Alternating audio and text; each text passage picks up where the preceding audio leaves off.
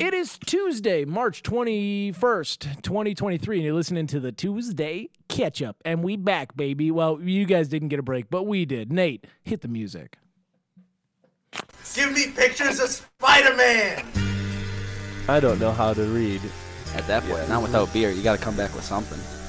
The sauce is the boss. Put some fucking headphones in! You are listening to The Tuesday Ketchup.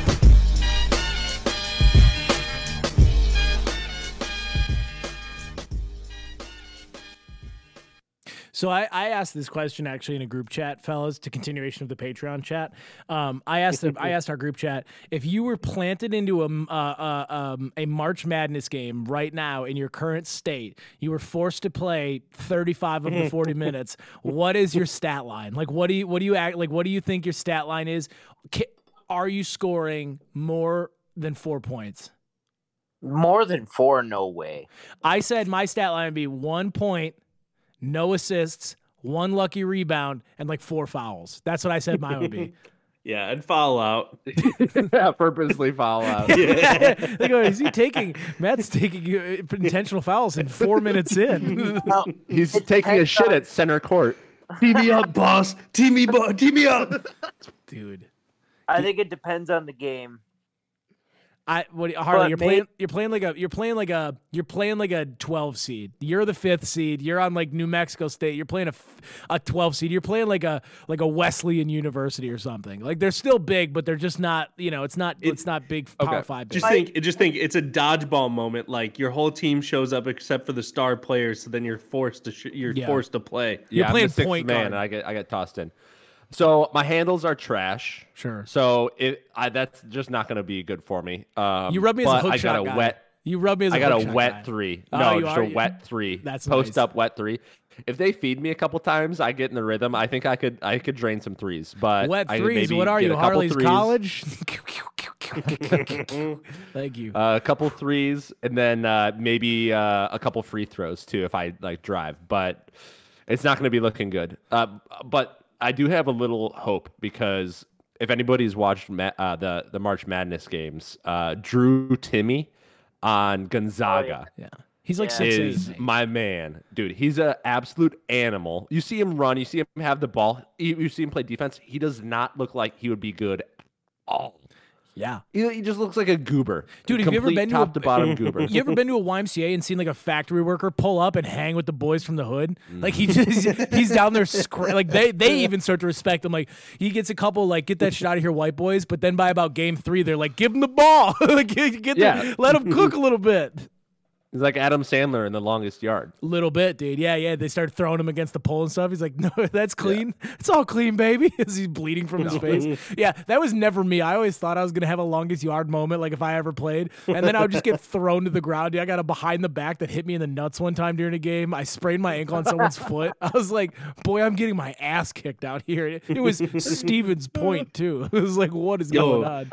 Yo, did I follow you? Hell yes, you followed me. I sprained my ankle, you asshole. In fact, actually, the police are coming, sir. And I saw that I saw your friend let you in the back exit door. You didn't actually swipe in. What's your name? I go, actually, what's your name? Who's in charge now? Me. I'm kidding. Oh. All right, so Nate's scoring. Harley, go ahead. I think you've played against the spin zone, and if you don't know it's coming, I feel like I'm going to get a lucky point. Just get someone shook in the post. Yeah. Maybe score one. Maybe get an assist.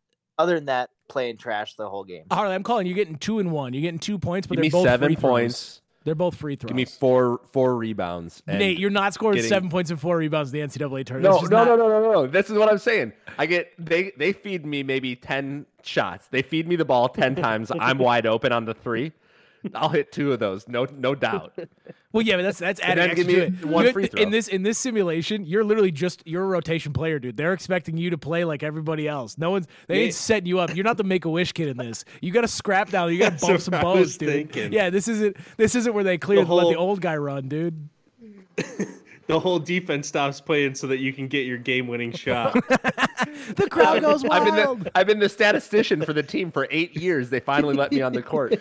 Those are always a little sketchy, too. They're like, he's been the team manager for 6.5 years. It's like, well, this is high school, so that is a 30-year-old man shooting a 3 right now. Oh, shit. All right. Anyways, Harley, don't be mad at me. I was just kidding. Anyways, let's move on to other things. Speaking of sports, guys, I got some weird news today. You know how it's illustrious in Tuesday Ketchup lore that I used to coach the kids, right? That I used to coach lacrosse. Yeah. Now I coached a team way back in the day that was very good, like very good all the way through, but I wasn't in charge per se of that team. Then I moved up to Green Bay and I coached a team that was maybe less so on the talent side at the moment, right? Mm-hmm. And I time and time again lamented that it wasn't my fault. It wasn't my fault.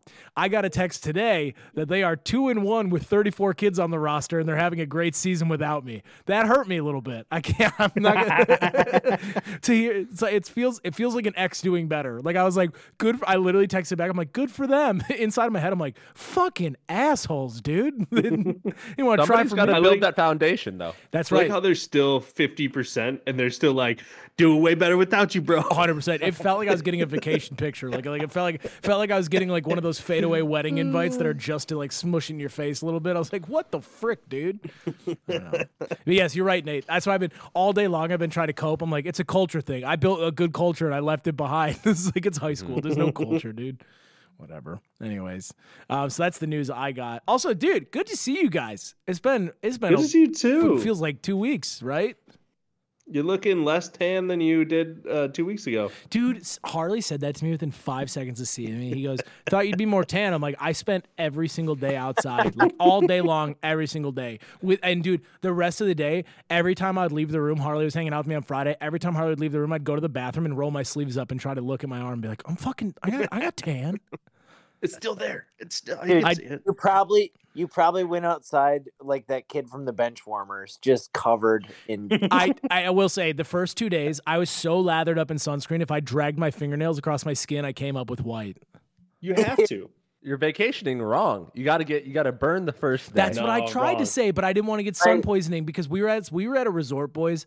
This was by far every person we talked to was a millionaire, and they were wondering what the fuck we were doing there. I was walking around in Amazon drip to a lot of couture. You know what I mean? Millionaires or thousandaires? No, millionaires, dude. These are big players. Mark Chimura of the Packers was there, and This feels more like humble brag than sunscreen. Wait. Now I'm gonna be really upset if, with all these billionaires named millionaires, were not pitched any of our business ideas. Not one. Have you ever wanted to get out of a social? Have you ever wanted to get out of a social situation? I actually have a solution for you, sir. I'm hammered off margaritas in the pool. I go, what if we just shit your pants for you? He goes, get this guy away from me. .com. You can be like, who did this? We did. Now. I did it. I pooped your pants, bro. Here's the DNA match to prove it. Nate. Yeah, the little strip, little pH strip. Yeah. Should I have burned the first day? Absolutely. I can accept that. In hindsight, 2020, I should have gotten a little base burn and let it fade out through the week, but I didn't want to miss out on any of the food, which is a disappointing, you know what I mean?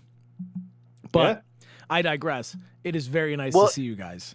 Hayden, you also got so burnt in Arizona. You got like hospital burnt. So I understand the hairiness to get the base burned. Did I ever talk about that on the podcast? How like at like one point when I got sun poisoning last year, everything was cool and I was fine until the middle of the night. I woke up with chills and like an uncontrollable giggle. I like started to like kind of like I was like, no. Lucy's like, are you okay? I'm like, I'm kind of losing my mind right now, dude. I was so sunburned. Listen, fellas, the skin's the biggest organ on the body. All right, you got to take care of that thing. And I had not. I had basically lit mine on fire, and then filled it with margaritas and tacos and stand up and whiskey. Whatever. Did you do stand-up out there? Yeah, that's why I went out there. It was for a couple shows. I'm going back out Mexico? There, dude. April 21st, April 22nd. No, Mexico, no. I was talking about Arizona. Mexico, no, dude. I took a stand-up break, and in fact, that did not pay well this weekend. I was rusty. Boy, was I.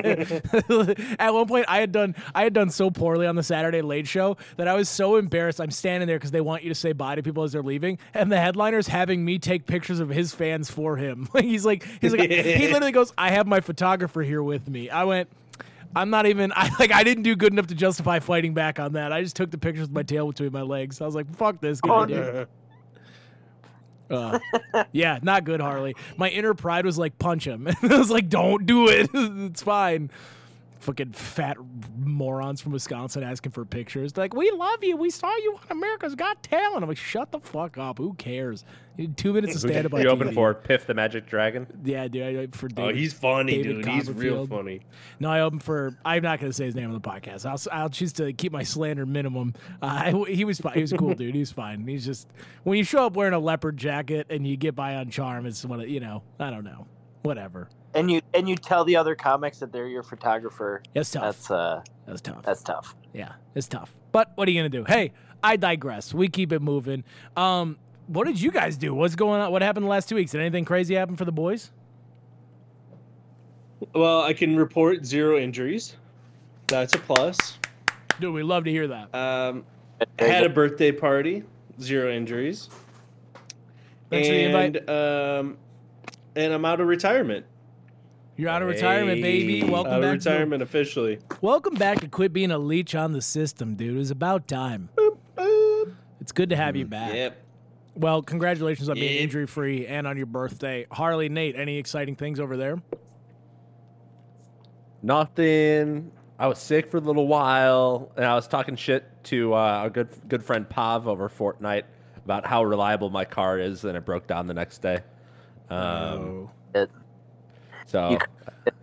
it's the curse of the car myself, guy, dude. But it's funny, and I got the new piece right here. Oh, you doing some wrenching tomorrow?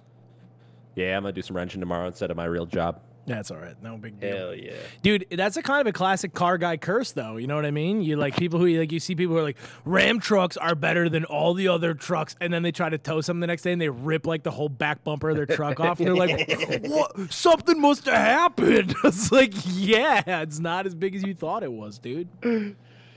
Yeah, that's the curse. That's about it, though. Nothing crazy over here. Oh, I did tie on a good little bender on Saturday with the buds. We did some. St. Patty's Day drinking on Saturday, and what a vibe. Just a beautiful sunny day, nothing to do besides drink green beer and chat with your closest friends. I gotta say, St. Patty's Day does have, it's come around on me. Like, I'm not a big on it. I probably won't go do the bar crawls or whatever it is, but I do enjoy, I think, something aesthetically about the green. I think that's a big piece of it, and I do enjoy the overall. I think the sweet spot is the hours of 11 to, 4 on St. Patty's Day. It's much like a homecoming at a college. After about 5 o'clock, it feels a little bit more apocalypse than it does party. You know what I mean? Definitely. Have you, Yeah. I think, you gotta pick and choose the bar, lifestyle you want. I'm over jam-packing into a bar with, shoulder to shoulder. You gotta knock elbows to get into the bathroom and get a beer. You got to fight for it. Sit me down outside. I'll chat. I'll gab it up with my friends and get hammered while I'm sitting down. And that's the bar scene I want. I don't want to be hollering over some loud, shitty DJ playing Skrillex to tell you how my day was. I got to catch up with my friends. I don't see him that often. Every couple weeks I see him. I want to catch up, hang out. Dude. Completely agree. I think that's why tailgates are the best too. I love a good daytime tailgate because noise disperses. So even if you have some asshole cranking music you don't really want to listen to, if you step literally 4 steps away, you're like, oh, we're in a good spot. We can all chat again. And you got fresh air. You can smoke some daytime ciggies, maybe a little bit of the reefer. You can all chat. Dude, a daytime Packer pregame, or even not high school. You go to a high school game, just get fucked up, dude. New State. I'm in the fucking go Rockets. I'm in the parking garage ripping heaters at fucking 30 years old, just getting ready to go watch the boys take care of business. How many? My bookie got me great odds on this game. Let me pitch a question. How many points do you think he'd score in a state title game? Okay, I think I can fuck up some tweens on the football field. Have you seen some of them, though? Some of these kids are 6'10". I mean, they don't know what they're doing, but they're they're like Lenny from Mice and Men. If a kid fouled me, I think he'd break me. They don't know their own strength. If you put me now into how shitty our high school team was when we were there, we would be absolute all-stars, all of us. Yeah, you had a rough year, dude. We had the 5'6" boys, dude. There was I don't think there was a single person on the team when Nate was your senior year that was over 6 foot tall or could bench over 135. It was a tough look for the fellas. It was trash.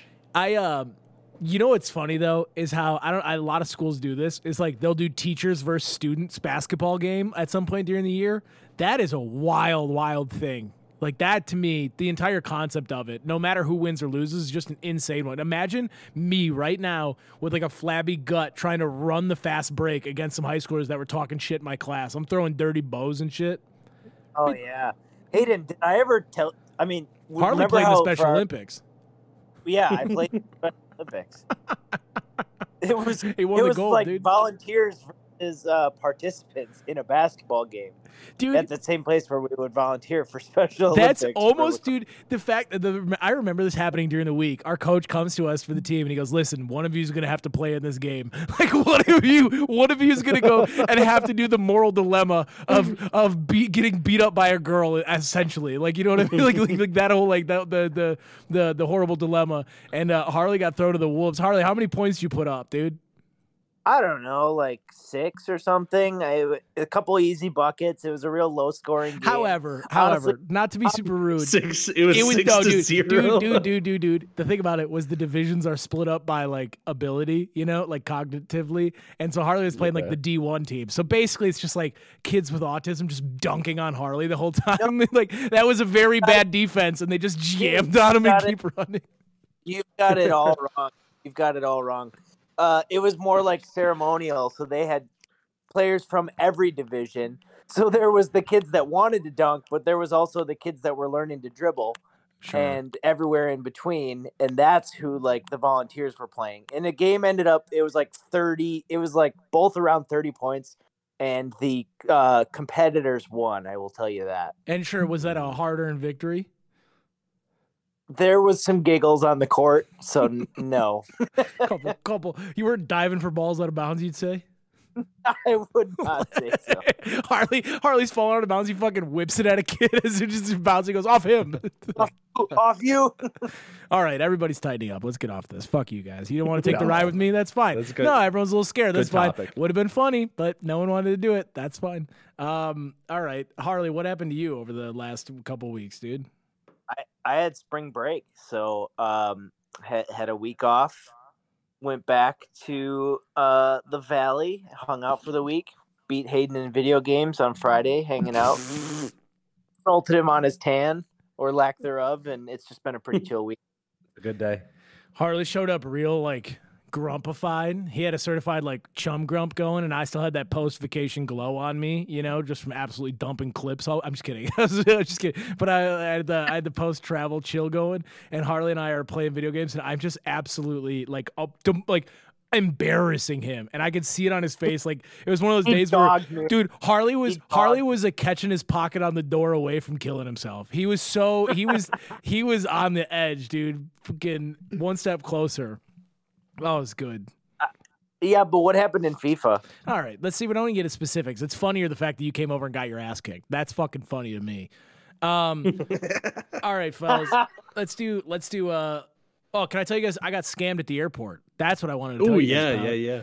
You look really scammable. Like, I can see why people big 6'2" white guy who couldn't catch a tan in 7 days in Mexico, frantically looking up and down at his phone and trying to read a board. You don't think they were like that one, get him? He doesn't want to walk. Tell him it's not here. So we get our shuttle ride to the airport. We get there, and we walk into Terminal 3. This is where we got dropped off. Terminal 3, we're looking, and I hadn't even gotten my bearings yet, but we're looking at the departure screen, looking for Swift Air to Milwaukee. We're like, Terminal 3, Swift Air to Milwaukee. I know the flight number. I'm not seeing it. The screen's changed 4 or 5 times. I'm not seeing our flight. I'm like, oh, shit, like, what's going on here? So I'm not even through, like, you know how you go through stages of thinking where by the end you're like, okay, I've got a game plan. I'm, like, at level 1 now, and this guy comes up who looks like he works there, and he goes, what are you looking for? Like, what do you, in his very thick Spanish accent, so I'm not going to do it. He goes, hey, SA. No, I'm kidding. He goes, where are you going, Holmes? Go Raiders. Go Raiders. He goes, where are you trying to fly out? I'm like, we're doing Swift Air. And he goes, Swift Air doesn't operate out of here. He goes, you need to be in Terminal 4. We're like, what do you mean? Like, come on, can I? And I kept going, can I walk there? And he's like, no. He's like, I'll get you a shuttle. So I'm like, okay, someone who works here is handling it. We need to go to Terminal 4. Everything's still fine. So then all of a sudden, this a shorter than this guy. So now we're talking. Let's say 5'6" Mexican guy in flip flops, jeans, a black T-shirt, and like a loose lanyard around his neck comes up. He's like, Terminal 4, and we're like, what? And then he's like, come on, and he brings us to this Mercedes Benz like that's parked in the thing, and he just starts loading our bags up before we can eat. Like, I mean, I am still like I'm reeling at this point, and I'm trying to keep my composure so that Lucy doesn't freak out. And he's loading our bags up, and then it starts to dawn on me. I'm like, man, I really haven't gotten a great look at this guy's credentials. Like, they look legit enough, but like he could kill us. Like, I may have just gotten Lucy and I killed. You know what I mean? That started to dawn on me. So now we get in the car. As he's loading the last bag, he opens the door and he goes, all right, so are you going to pay in pesos or American? And I'm like, what? Like, I'm thinking, I'm like, still, dude, he hasn't mentioned anything about this charging anything. And I'm like, what's the price? And so he's like, $40 cash or $20 credit card. And dude, I have $40 cash. That doesn't even make sense. No, it doesn't. No, it does not. So I go, I have $40 cash, but man, do I not want to spend it. So I'm like, I'll use my credit card in a foreign country in a sketchy Mercedes. Why not? You know, like, let's fucking, we're already playing with fire, dude. So then he pulls out, and now he's driving to Terminal 4, okay? And now I start realizing, is there even a Terminal 4? Like, I don't know the airport map. I don't know anything. So now I start to devise in my head a plan to get the seatbelt and kill the driver. I literally am like, if I can grab the left, I can probably get this around his neck and kill him. Like, I'm like, if anything goes wrong. So I'm pretty tightened up because I remember, dude, my adrenaline started pumping. I put Lucy's bag in the car. It's like a 60-pound bag. I picked it up with one hand and just, like, threw it. Like, dude, it was nothing. I'm like, I think I'm going to have to kill this guy. So I'm freaking out a little bit. This dude's cussing in Spanish at every car that passes us because they won't let him in. Finally, we do see Terminal 4. We get there. He takes my card. He swipes it, makes whatever, charges an extra $6 for like whatever. It was like, it ended up being almost $40, which is kind of funny to me. He unloads all our shit. And now, mind you, when we're about to pull out of Terminal 3, I see our travel company, blue shirts, white ties. I'm like, oh, I go, hang on a sec, because I'm like, maybe I'll just go talk to them. And as I go, hang on a sec, he closes the door. And he's like, what? And I was like, nothing. I was like, oh, God. My. Like, he has all our bags. Dude, yeah, are you guys not feeling like I'm going to die? Does it not feel like that at this point? I thought I was getting your bag stolen or something. I'm feeling Darno rolling right now because he's the negotiation man. He would have been like, I'll give you $5 American cash, 100%. And they'd be like, no, and he'd be like, sorry then, like that's it. But now, mind you, I've got Lucy who hasn't been to Mexico before. I haven't been in 10 years, and we're just trying to get out. Like, we're just trying to get home, dude. So we get to Terminal 4. We get our bags out. We walk in. We look at the board. There's no Swift Air at all. No, like, even less of the airlines you're used to, your Deltas, American. There's nothing. And I'm like, oh, shit. Like, I was like, what's going on? Now a guy who actually works at the airport comes up, and he goes, what are you looking for? But he's like, again, even worse of a language barrier. I go, Swift Air. And he goes, Sweet air? No. This Mexico. This only Mexico. Like, only Mexican air. There's no international travel. I go, we got told to come here. He goes, no sweet. No sweet air. I was like, oh, shit. I was like, I just screwed us over. At this moment, 4 other scam artists hear this happen. They hear it. They hear him telling us we're in the wrong spot, and they just descend on us like vultures. They go, we drive, we take, free. They're fucking grabbing at the bags a little bit. I'm like, I'm going to fucking – I'm the biggest guy in the airport only because Mexicans are very small, and I'm like, I'm going to have to just fight my way out of a sea of Mexicans to get out of this country. I'm going to have to fight my way to TSA, dude. So I'm like, all right, new game plan. We're going to go find the guys in blue shirts again. So we walk outside. We are being badgered the entire way. There's one guy. I shook off the first 3. There's one guy's persistent. He keeps reaching, dude. He's reaching for the bag. He's talking in my ear. He's like, I'll take care of you. I'm like, this guy might kill us more than the other ones. And we guys almost got taken. Dude, straight up. If I wouldn't be so hard to rape, I mean, truly, I think I'd be a handful. They'd have to take a couple of them to bring me down.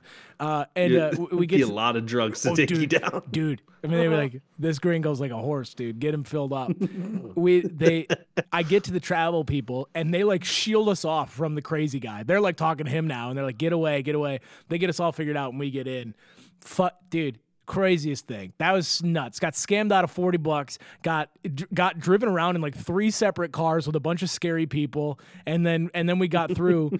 and we're sitting in the airport line, and like Mexican Airlines, they don't really do like the whole law and order thing as far as like lining up for your flights. So at one point they just go, hey, we're boarding to Milwaukee, and everybody stands up and rushes the gate and doesn't know, and they knocked an old lady over and she smacks her head and falls over her bag. Like, dude, Lucy and I were like, is this World War III? Like, it felt like we were leaving a condemned country. It was fucking terrifying trying to get out of there, dude.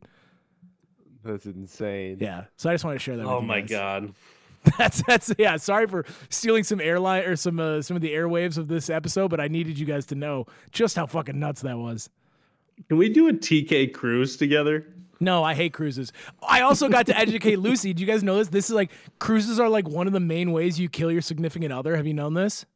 Ooh, yeah. Because intriguing. Most people don't know this, but cruise ships move at like 40, 50 miles an hour. Like, if you get tossed off a cruise ship, it's not like swim back to a raft. Like, you're gone. You're done. So, you know, obviously it's pretty easy to kill your significant other on, because like, what? You go and you do it around day 4. You get on, you take a lot of pictures. You guys are having fun. Make sure you're seen lots, kissing, loving, reigniting the spark. And then on night 4, You guys get a bottle of wine, you go, let's make tonight special. And every time she takes a glass of wine, you dump yours in the bushes. And so now she's hammered, you're not, and you just whoop right over the overboard. And then you go, she was drunk, she fell, and then that's that, dude. I had to explain that. And Lucy's like, we're never going on a cruise ever. They're massive disease vectors also. And yeah. There's like, they haven't been able to solve many of the murders that have happened on cruise ships. Like, oh, yeah. Because how could you? They look so in love, dude. International waters, baby. Can't solve nothing. Dude. Exactly. And then, yeah, I don't think I can ever do a cruise. Christina and I are taking a cruise pretty soon. Oh, yeah? Trouble in Paradise, Nate?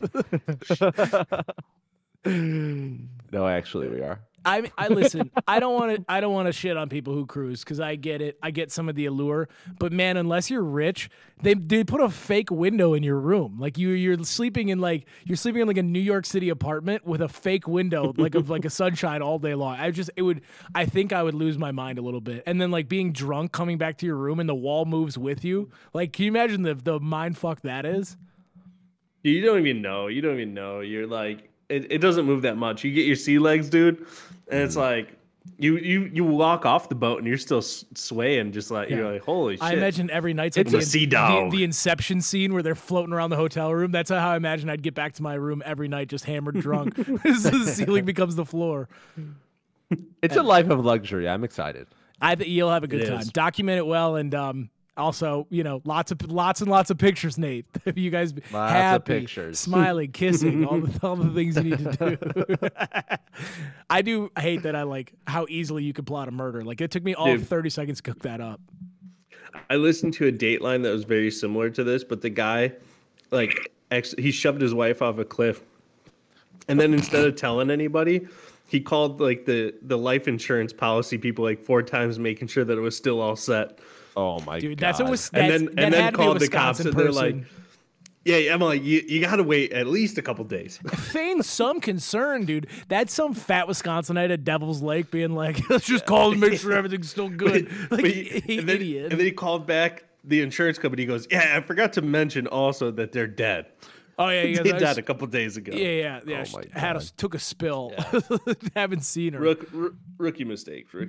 Yeah. So we're just trying to help. All right, let's do Wine or Shine. Let's do it. Ooh. It is time to wine or shine. It's a segment where we complain about something we didn't like, or we shine light on something we did, either in this week or in general. Matt, we're starting with you. Hell yeah. Let me pull up my notes, boys. I got a couple of good ones. Well, I would say one is more of a shower thought, but we're just going to roll with it, right? Sure. It's a wine combo. This week I'm coming in hot. First of all, I'd like to whine. I don't know if you guys have been scrolling through Snapchat ever, and then all of a sudden some giant like cyst popping video shows up, and what's the background music? It's like Dua Lipa, Ed Sheeran, weird shit like that, like top 100. And I'm like, I don't really need that to just pop up in my feed. I mean, I don't mind like the occasional pimple popper video, but it happens all the time. And I'm like, what was Dua Lipa think? Like, do you think she ever thought that her songs would get on people popping compilations. Dude, Ed Sheeran's writing that like really cheesy love song. And he's like, I just love her so much. And he's like, we were just kids. And some dude squeezing jizz out of a person's neck. It's unbelievable how just like, or it's like EDM and stuff, and it's ridiculous, and it's just there's too much content. Do you guys think pimple popper videos had like that same trajectory as like watching escalating like adult film? Like, you know how like have you ever heard like your friends who are like got way into it? They're like, I had to keep going to more and more extremes. Like, I can't enjoy a pimple popper video unless it's like medically an unsafe level cyst. Now I've seen too many. I need like it has to be like the fucking craziest shit. You know what I mean? Like it feels like one of those addiction videos where like by the end. Injecting alcohol into my ass. Yeah, dude. I'm like, I get it. The blackhead videos need to be pretty crazy extreme. I can't stand those videos, honestly. No, dude. The release, dude. I feel like a pimple's popping on me. If it's a good enough one, dude, I get a release. It's scary away from the screen a little bit. Yeah, dude. I'm down with it sometimes, but they've been getting a little out of hand. Yeah. But I saw one where it was on the back of a guy's neck, and he had one of those like. He had one of those heads where you could really see the fold in the back of his neck, and he just arched his head back, and it popped. Dude was walking around loaded on 9, dude. He had that thing cocked and ready to rock. Can you imagine that popping during like an intimate moment? Like a girl wraps her hands around like to hug hug you with a neck hug, and just comes back with just. Fucking yuck on her fingers, like icky. That's why I never hug. That's true. Yeah, that's why I haven't hugged at all. That's funny as fuck. I think all of the suggested content on Snapchat is the most ridiculous shit that you do not need to watch. If you ever go into the suggested stories, no. The like food club ones are ridiculous. Like, oh, we wrapped an egg inside of ham. And then added more eggs and just like the most ridiculous shit ever that like nobody would ever eat. You know, it doesn't look good. Nate, it doesn't sound like you watch this stuff at all. Dude, I saw Nate. Now you got me pissed off. You know what I'm talking about though, right? There was a guy I saw. It came up my feed a couple times. He's like, this is day 11 of me doubling the amount of eggs I make into pasta every day. And he was like, this is 1,100 egg yolks. I'm like, shut the fuck up. Hey, dude, that's that dude's life, though. Like, that's his cross to bear. Like, he started this weird trend, and then it took off, and it went like it's the bell curve, right? Like, I'm sure, at like 500 egg yolks, it was funny, and now it's like, God damn it! Like, what have I done, dude? He had to quit his job. He's lost his family. Yeah. Also, he chooses to start making pasta with eggs at the peak. Would you say he's close to cracking? Oh yeah. Boys, I'm not roasting at all. Yolk. Boys, I'm not. That's a horrible yolk. Thank you, Nate. Yeah, the suggested contest where I also, you know what I hate? The hacks, those DIY hacks would be like, I wanted to cook perfectly circular eggs, so I ruined a perfectly good pan. Like I burnt holes into a pan, and that's how I do it. Like they just ruin household items for the use of one dish or one thing. And they all use the exact same song. And it's every single one, no matter how. It's for years that same fucking song. Dude, and the hacks, and they always seem clean and easy and fun until you try it, and you're like, what the hell is this? What the hell even is that? Now break out your hot glue gun and hot glue this water bottle cap to the back of your spatula. And you'll make perfect little Mickey Mouse eyes on your pancakes. It's like, what the fuck? Now I'm covered in hot glue. My pancakes taste like plastic. You're ruining my life. This pasta tastes like egg. Matt, well done. What else you got? Well, boys, this is a self line. I got to start going to better places. I went to the gas station by my house, which was not the most safe place in general. But there's like a couple crazy workers there, and I'm checking out, and the guy is like telling the guy in front of me of like some bar to go to. He's like, "Oh, it's the best," and I was like, all right. And then he started talking to me a little bit. I was like, what bar are you talking about? And he goes, the Electric Lounge. And I'm like, I know that bar. He goes, best EDM bar in the state. And guys, let me tell you this. They have like a They have a porch outside, but they winterized it by just putting plywood around it, like the walls. So it's also just like another indoor space. Yeah. And then it's also on the railroad tracks. So it's exactly what you're thinking this place is. It probably is. And I was like, wow, I just heard the gas station attendant at the BP tell me that the best EDM bar is the one by the railroad tracks by my house in the entire state. I need to move. Yeah, the fact that you heard him give that glowing recommendation more times than one, too. He's like telling multiple people, he's like, dude, fucking sick. He's like pretty exclusive. Yeah. The reason I dug into it, too, is because he's like, man, under his breath, like when I was watching, he's like, I'm getting so many recommendations at that place. I should be getting like free drinks forever on that. And I'm like, what bar are you talking about? My ex-girlfriend works there. She's a bartender, and she's never dated him. She just he goes, I love you. Yeah. So I need to. If I got to pay 13 cents extra to go, 2 miles down, I need to do it. Yeah, and nothing screams gas station worker than loving EDM. Oh, you're exactly right. They always wear like a black zip-up hoodie too, with like just long sleeves. He has some like crazy frizzy like I don't even know how to describe it, but he looks like a mad scientist kind of. Yeah, I know what kind of person you're talking about. Yeah, just real, and it's like kind of tweak energy. Harley, what did you say? You had something? It is a little tweak. I said you need to have a good EDM playlist if you're a third shift worker.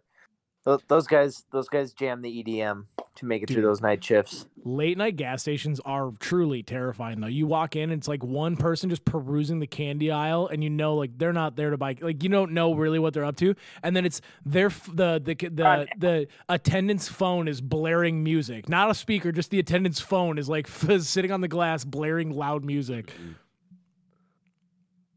Harley, you were saying something. We're having connection problems. Oh, I said the person digging through candy is on acid. Oh, for sure. Lose their in the gas station. yeah, dude. Just scary hours. Matt, that's a great wine. You need to get a better gas station because you got to have a dependable one, dude, where the people know you. Mm-hmm. You know, I find myself in those situations a lot, and I think I just got to change some of my habits. No, this feels like a little bit more of a me thing at this point. Yeah, I think it's deeper than the gas station. That's a real symptom of my decision-making abilities. Harley, what do you got for Wine or Shine? Oh, gosh, we're just the most positive podcast today. I also have a wine combo. Yes. Yeah. So my first wine is one that I hope you guys can relate to. It's pretty general. It's the 800 call. I feel like you get an 800 call, and now they've added layers where it's not like you just push buttons until you get to an operator. Now you're having to like punch in information, and it's trying to half-ass solve your problems on the phone. Mm-hmm. 800 calls somehow with more technology have gotten worse, and it's gotten even harder. Person. And that is just a tragedy. I fucking hate that. Dude, Harley, they have it now where it's like punch in your 45-digit account number and you punch it in and then they go, okay, we'll transfer you now. And then the first thing you go is, can I have your name and account number, please? And I'm like, you bitch. Oh, yeah. Horrible. That, or dude, if you had to sit there where you have to listen to them repeat it back to you, you put in a 30-digit code. It's like, let me see if I have that right. And you're like, oh, my God. Yeah. I had one where it was asking me to put in information, and the information had a letter in it. So it kept saying, we can't recognize your number. Oh, yeah. One of their system had a letter, so I was just like trapped in the loop. I was like, sometimes blow this. Sometimes I just go person, and they go what, and I go person, they go what, and I do that like 7 times. It's go, we don't understand this. We're just gonna transfer you. That's like, exactly what I was gonna say, dude. Because you know how many times where they're like, can you state your problem? I'm like, I'm having connection issues, and they're like, I'm sorry, I didn't understand that. And by then, I'm like, let me talk to somebody, or I'll fucking kill myself. It just starts ringing right away. You're like, wow, that was nice, dude. And like you said, Harley, with more technology, they've only sent people through angrier. Like now, when I get to the operator, I'm already burnt out all my nice points, and I'm now in my rawest self, dude. If I had to go through a war. I got so angry that I was paranoid. I finally got through to a person, and they were asking me for my like name and email and account, and I'm like, why? I thought I was being scammed. I got paranoid. Dude, because you entered so many times and you're like, am I even on the right phone anymore? Like, what has happened here? And they're like, I just need your credit card number over the phone. You're like, fuck off. Like, dude, I cannot tell you how many times I've given a Y back to a service worker and been like, why do you need it? You know what my favorite part, Harley, is I've actually been so paranoid that I've asked the person, I'm like, you're not scamming me, are you? As if they're just going to be like, you got me. Just like a cop, they have to tell you. Yeah, legally. Yeah, right. Oh, shit, that's funny. They just giggle. I don't know. What else you got? Are you just whining? No, yeah, I'm just whining, but I have another one. Hit us. My other whine is indecision. When you have two valid options and you're just stuck in paralysis by analysis. I forgot to give this in the updates, but I am not so sure hanging on to the bus, and Hayden is going to be gloating about it, but I'm debating selling the bus because it's going to cost a decent amount of money to convert, and I could sell it to get money for a working car because cruising around in the creeper van / the broken car is not doing it right now, and it would just be a nice influx of cash, but... The broader whine is the not sure, is the indecision. I like how you clearly stated a case in which the bus being sold is literally the only right choice, and you're like, I just am so indecisive. I'm driving a broken down car and a broken down van, and it's going to be expensive and probably not going to get done, but I don't know what to do, guys. When you put it that way, it's a clear choice. But dude, sell also, that fuck. I told Harley, I said, drive it to Green Bay and scrap off the VIN. We'll drive it into the lake as a content piece. You know, like in Nina, they call the end of the world where you could like drive your car right up to the shore. I'm like, we'll get that thing going like 100 miles an hour and just take it full into the water. Yeah, we'll do a couple cinder blocks on the gas pedal. Yes, sir. We'll do like jump out the emergency exit. We'll be on rollerblades in the back. Do you know how cobblestony that road is, dude? One of us would get their face just scraped off. We'd have to be spatulaed off the pavement. No. Harley sanded it real nice. Oh, after he finishes the bus, when he still got the sand, the sand is in perfect condition. Harley. At this point, you should be thinking of how to get rid of the bus, not if you should keep it. It's more of a how do I get this thing out of my yard and into a dump. It's easy. I already found like five Facebook groups where people sell them. I'm going to get more money than Harley, I don't know if you want your name in those groups, buddy. I'm looking for a school bus, definitely not to pick up kids. There's no seats in this one. They couldn't even Only beds. No kidding. Just the handcuffs. You can fit so many more kids in there without seats. Yeah. Oh yeah. Oh my God. He goes, how many people are you trying to fit in? He goes, standing up or laying down? What are we talking about here? Harley, we're obviously kidding. We're speaking in a meta sense. But untapped we're market. Not saying you're a pedophile. Even though it's Nate's favorite running bit. I was like, what a horrible running bit, dude. Yeah. When Nate had it for your roast, that was like one of the best written pedophile jokes I've ever. We were all touched by it. There you go. Come on that now. Nice. Huh? I'm the king. Yeah, no, I'm kidding. I'm the fucking king, baby. Harley, sell the fucking bus. We can help you find a way to get rid of it. I just want the over-unders on what it's going to go for. $1,000. 800. 7G. The over-under's set at 100 or 1,000. I think that's a fair point. It is a bus after all. Like the metal alone is worth something, but I think 1,000's fair because Harley has defaced the fucking thing. He's like, I did all the hard work. I was like, all you did was take the seats out. I was like, buddy, I'm sorry, I forgot insulating, flooring, piping. That's the easy part. I forgot that's the fun part of renovating a bus. But it was used insulation. Yeah, I take the over. I think you get 1,200. I'll take the under on this. All right. I cannot wait. Listeners, chime in if you think Harley's going to get... Harley, can we get some pictures to post on the Instagram? If you guys want to help me sell it, sure. Sure, man. We'll put it out there. But the over-under set at 1,000. That's done. All right. Nate, you're up. Wine or shine? I'm going to shine. And this shine is charity raffles, charity giveaways, charity events where you can win shit. Hell yeah. I am now the proud owner of a Teenage Mutant Ninja Turtles action figure signed by Rudy himself, a.k.a. Sean Astin. Shut up. What? Mm-hmm. A pretty recognizable signature of Sean Astin. It's on Michelangelo's swords or whatever. Yeah. Yeah. I don't even know if he was in the Teenage Mutant Ninja Turtles universe at all, but I'm just happy to have him sign that piece of desk memorabilia for myself. That's fucking awesome, dude. Is it like a big signature? Yeah, right on the front, right on the packaging.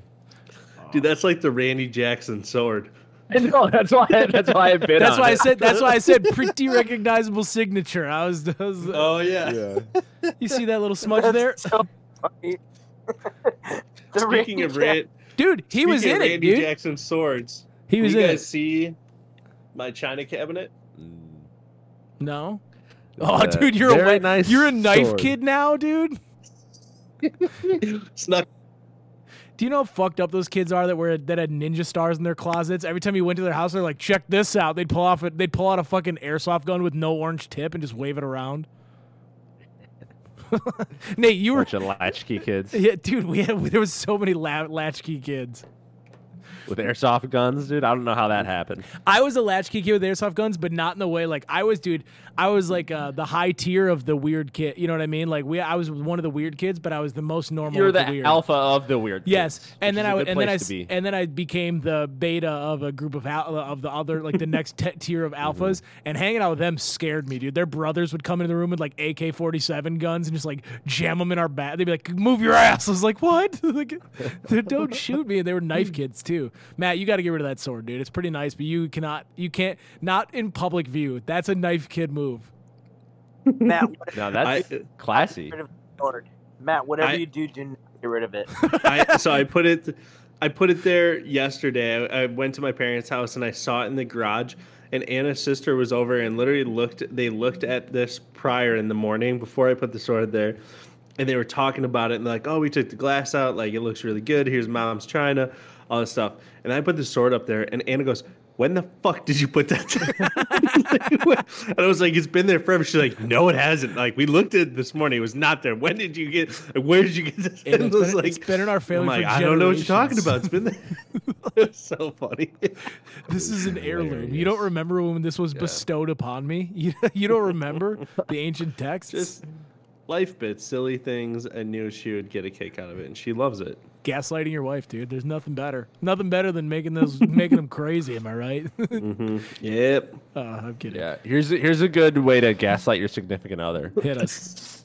Steal all the batteries out of all the remotes, and then convince them that they are trying to gaslight you. They're like, "I didn't take the batteries out of the remote," and then they are like, "I didn't either. You had to do it." And you go, "No, are you just doing that to gaslight me into thinking that I did it?" Gasception. The reverse double gaslight. Gasception, dude. You get in their brain, dude. You pull a fucking triple stamp, a double stamp. You send their brains into a pumpkin, dude. You triple now, stamp, double stamp. Granted, I this is from experience. I didn't take the batteries out of the remotes. Christina took them out of the remotes and then double gaslit me into trying to admit that I took the batteries. Oh, so you were on the receiving end of the gasception. That's impressive. Yeah. Did it have any residuals over the next couple of days? You just weren't trusting things. Yeah, it was kind of on we were on a path. See? She just came in the room and said, "I took the batteries." Yeah. At least she admits it. Or no, she told you you did? Yeah. That's the whole reverse double gaslighting. You try and convince them to do the thing that you actually did. Or you convince them that they did the thing that you thought you were doing because you were trying to gaslight them. Sorry, my mind's in a fucking blender. I took an edible before this episode just for fun times, and boy, did that just fuck me up. So you convinced her. Hang on, this is from the top here. You convinced her that she took the batteries and tried to convince you that you did it. Do I have that correct? No, she took the batteries. Are you fucking with me? Who actually took them? She did? Nate, we don't know. She listens to this podcast, so I who knows? I know she did actually. That's how I know. Nate, maybe you did take the batteries though. Don't gaslight me into thinking that. She took the batteries. You're gonna be on your deathbed, like 85 years old, and she's gonna be holding your hand and going, "Just fucking tell me, Nate." No. You feel something between your hands as you're slipping from one life to the next. It's the batteries. I had him the whole time. you fucking idiot. Just, that's a great life bit. You got to end all your life bits before you die, dude. Got to wrap up all the loose ends. Can you imagine that? Like, that's a service that we provide. We feel we're a plot ending company. We come in and make sure any loose ends, we cut them off before you're dead. We just go, "Oh, by the way, they did say that to you, and you were gonna get that raise, and they said they would have hired you back in 2023." Like, as you're dying, you just get a flood of all the plot holes, and then you die. That'd be nice. Yeah, Harley, I was that for you. What do you think of that business idea? Investor and customer, baby. Yeah. BitScissors.com. We're not getting... BitScissors.com is great. It seems a little bit... I mean, I think it could be taken... It's not... some double entendres to be had, but we're going to glance over it. Nate. Investor. Oh, no. Yeah, I need like... Conditional on a name change. BitScissors isn't it? People just keep calling for vasectomies, and we're so confused. Scissor bits. That's a better one. That one, that's good SEO traffic, dude. The Google will be popping. Mm-hmm. Nate, you got anything else for us? Nope. All right. I'm going to whine. This is the thing about like a relaxing vacation is like you build up all this I think the worst part about a relaxing vacation is you spend all your built up relaxation in the last 4 hours of your trip trying to leave the vacation. That's my whine. I'm sure we've all felt it, but like you have 7 days of pure bliss. Like if a soundtrack in your brain, it would be like One Love, like so nice. And then on the last day, that seventh morning, it's like, get in the fucking car, get on the plane, like heavy metal music blaring through your brain. It is the worst part about being on vacation is that last 4 hours. Now, what do you mean you didn't check into the flight? Yeah. Dude, you just, and then just like, and someone falls, then they're like, you get there and they give the wrong paperwork. Where's your IDs? Why are you leaving the country? I'm like, I have a bomb. I don't know. I'm leaving because I'm bringing drugs back with me. Like, dude, when they started questioning me, they're like, you traveling together? I almost turned on Lucy. I'm like, no, I don't even know who this is. She's so much tanner than I am. We're going to need to check this guy's cavities. Yeah. All that we need the TSA appetizers, dude. Well, that we need to make the airport experience so much better. Nate, can you hit the money, money, money music? If you're about to pitch appetizers in TSA, no, I'll lose it. I'm not, but close. That's my idea.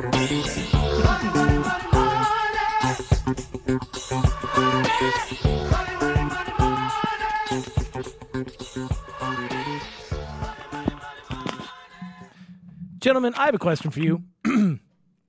By the answer of yes, how many of you would pay extra money for a much more relaxing and like fun travel experience, just flight wise, airport wise? Go ahead and say by yes or no. Yep. Yes. Depends on how much. Gentlemen, not only the hot apps in TSA, which would be an instant buy, we would look to buy that company. I introduce you to the company Laz-aire Fare. We're a whole new airport company that's built on complete chill. It's all chill. The entire thing process. We have extra people that stand out front. The entire the one place you want to not have to go completely mobile is the airport. You want someone who knows what's going on. So we got people who they're going to be wearing only Hawaiian shirts and khakis. So they're instant dad look. Okay. They're wearing a baseball cap. You walk up to them and you check in and they're like, "Oh, we got you guys. Come on." And they lead you like a dad through the airport. They take you through nice and chill. You get the hot apps and TSA. There's TVs in every single gate. Okay. Some are sports, some are not. Dude, like a kid, some of them are themed a little bit. You can have, or like there's like a movie place. I'm saying Laz-aire Fare, though it's expensive, it is the most chill way to travel. It's only for vacationers. We don't take business. I'm sorry. It's only for people who are going on honeymoons, vacations, trips, weekends away, bachelorette parties. We take care of them at Laz-aire Fare. Do I have any investors, questions, or customers? This is the greatest thing ever. I've seen a couple of TikToks of friend groups that have the dad in there. They carry the passports for him because they don't trust anybody. The tickets, They're checking the flights 9 times over. You're sitting in the bar, and they're wrangling everybody up for you. I mean, that's the way to travel, dude. When you walk in, there's scales to check your bag before you get to check in, and the dad helps you out, right? Your designated dad, your DD, when you first get to the airport, he takes you up and goes, "Oh, hey gang, how we doing? I'll take your passport, take your tickets." He puts your bag up on there. He goes, "Ooh, you're at 51. Let me help you clear stuff out. It's all chill. You're here early. It's all chill." You know what I mean? And then they get you up to security. You know full well in advance. They go, "Hey, they're gonna have you take your shoes off." You know what I mean? All the things you wish you knew until that last second, you just get it. It's just laissez. It's laissez faire, dude. We're chilling. Laz-aire Fare. So do I love it. Yeah. One of my least favorite things in the airport is each airport's different on their procedure of going through the scanners. Correct. And so you're getting yelled at by this lady who says this day in and day out, like, "Don't have to take your shoes off." And then, like, you know, you're just trained to take your shoes off or your belt off or whatever. Yeah. And they're like, "You don't have to do that. Put your backpack in a separate bucket." And I'm like, how about it's different at every single fucking place? Don't get on me about this. You're standing here all day, so it seems idiotic. But guess what? I was just in fucking Tampa 2 days ago, and they let me keep everything. And they don't give a shit about anything. Yeah. I mean, we need a time machine. Go back to the year 2000. Yeah, dude. First family vacation we took after 2001, there was guys with M16s, and we were on our way to Disney. I was like, this is, you know what's funny is my parents took advantage of cheap airfare after 9/11. That's what kind of dawned on me. Is we took a family vacation in October of 2001. That's fucking insane. Harley, there's ruined Disney. Dude, our parents said, "Hey, don't let a good crisis go to waste. The tickets are $200 to get to Epcot." Honestly, I respect. Oh, I remember Hayden. That is phenomenal. That just ruined Disney for me. But I also want to tell you a story about getting on an airplane in Montana one time.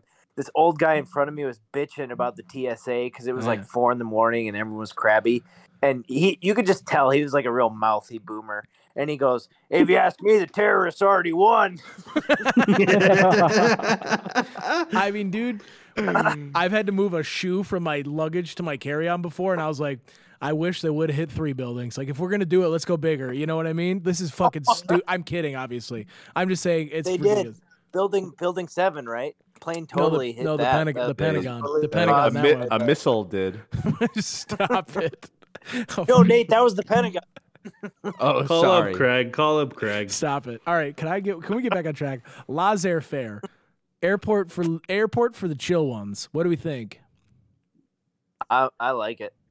I think we should have to do. I like it as well, but I think we have to do like a TSA pre type situation where we assess your vibe. We assess your chill factor beforehand, because we can't be having people come in. We can't have Karens and male Karens come in acting a fool up in the chill air area. Dude, that's not the customer. The thought of a businessman like not being able to get on a normal flight, and so trying to fly laissez-faire, and everyone keeps going, "That guy's not very chill." Like, they can see it on his face.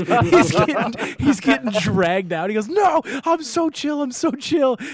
They hand him a Corona and he can't drink it. They're like, "Fucking rat. I'm off the carbs." That guy's not chill. Oh, that's so funny. Nate, I love that idea. I'm with Nate on this. We need some degree of exclusivity for the Laz-aire Fare. I'm about it, dude. I think I know exactly who would. I'm gonna send you guys a picture of who should be the chill decider. Love it. I love it. Yeah. So can I get some investors, customers, or both? I'm in, baby. I'm in. If we can do the TSA style pre-check of chillness, then I'm in. No, I'm sold on that. Yeah, the vibe check for sure.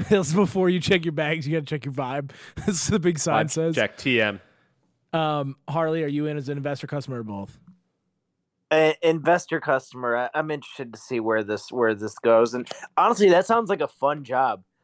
Like, you get to rock a Hawaiian shirt and just like chat up cool people and walk through the airport pretty easy going. Yeah.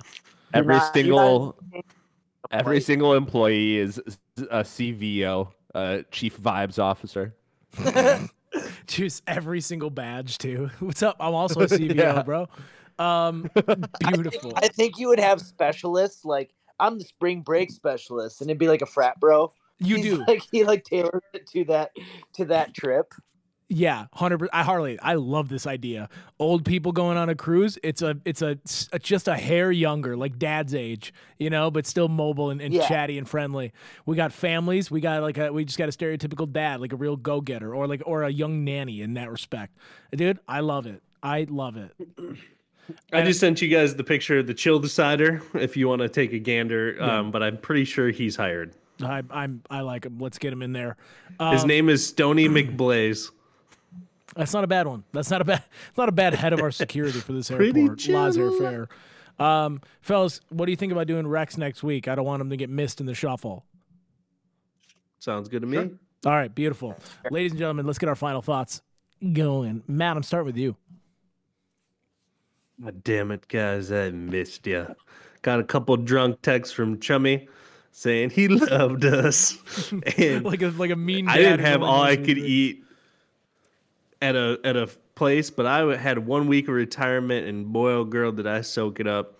Yes. Back to the real world, people, and good to be back.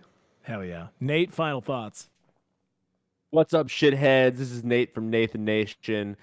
I am also happy to be back. And if you want to be the owner, the very proud owner of a Rudy Gallagher Teenage Mutant Ninja Turtle action figure, a.k.a. Sean Astin, it'll go for the cheap price of $36.99 on the Patreon. $36.99? I paid $35 for it, so kind of a steal. Dude. That's Bob from Stranger Things. That's Samwell from Lord of the Rings. Yeah. $36. He should kill you for that. What if he buys it and just comes to your house and kills you? You know what? That just happens to be a 1-year subscription to our Patreon. Oh my Lord, it does. Oh shit. If you buy a year of just Patreon, meant to be. You get a Teenage Mutant Ninja Turtle with Bob on it, or Rudy, or whoever he is to you, that's who you get. Okay, how about this? By Christmas of this year, 2023, if we have 15 Patreon members, what do we have right now? 9? Something like that. 9 or 10. The loyal, if we have 15, proud, the many. I'll do a giveaway of the Sean Astin Teenage Mutant Ninja Turtle. I actually love that. That's a promise. That. That's a I will promise that it will happen, unlike Chum's nipples being pierced. And our videos being released. Yeah. Oh, and our video being edited. It's a really long video. It's actually just been it's been exporting this whole time. Fuck off! What is Harley uploading it from Siberia? Yeah, Harley started last year. Nate, do you want to say see you next Tuesday? See you next Tuesday. There you go. There you go. Harley, final thoughts. You know, it is good to be back. I also was on a week of retirement temporarily. That was really nice. You know, the 800 calls, you just got to yell people into the phone. You yell people and get an operator. And that's all you really know. Because that's what drives the world. You got to talk to a person. What do you got? I the other day, out of nowhere, I drew a gun. I was sitting here and I drew it, and then it was a gun. I was like, I gasped when I put the finishing touch on. And I looked. It was like Mulan. I looked in the water, and it was young me looking back. I was like, oh. I'm gonna buy you a trench for Christmas. Complete the reversal. Oh my god, dude! You give me a trench coat and sunglasses, I become Magnum again. It's like shouting Shazam. That's I turn back into a kid with Asperger's. Shazam. You shout massage, massage, and then I'm just on Facebook. I hate everything. Nobody wants me. I become an incel, dude. Oh, that's funny as shit. Good final thoughts for Harley. Anything else? Nope. Beautiful. Sorry, I didn't mean to interrupt. And also, Matt, I did text the fellas and said I love them. I'm like a mean dad, grumpy. And then when I had a couple drinks, I'm like, I'm just messing with you, right, kid? You know I love you. I'm proud of you. You're a good kid. You know that. Yeah, you know that. Hey. Our final thoughts: 15 patrons, you get Sean Astin. We're gonna send him to your house. I'll take my table saw and I'll chop it up into 15 pieces. Just sending pieces. We'll send you a piece of Sean Astin. We're gonna murder and dismember Sean Astin. Also known as Patreon member. If you don't join our Patreon, we're gonna kill Sean Astin. Oh, that's so fucking funny. All right, my final thoughts. He goes, "Why are you killing me?" We go, "We need more patrons." We were too short. Yo, I'm still scarred from Stranger Things 2, dude. I can't see him chopped up again. I can't see him chopped up again. Matt, you're tweaking out. Oh, that's funny shit. God damn. All right, my final thoughts. Laz-aire Fare. It's a better way to travel. It's a chiller way to travel. If you're in a foreign country, have your travel plans buttoned up and don't get in strangers' cars. So you'll think about killing potentially just an innocent Spanish taxi driver. And listen to the Tuesday Ketchup. That's the other big piece of advice we got for you. This has been the Tuesday Ketchup, and you're all caught up. 1, 2, 3. Hurry, boy, it's waiting there for you.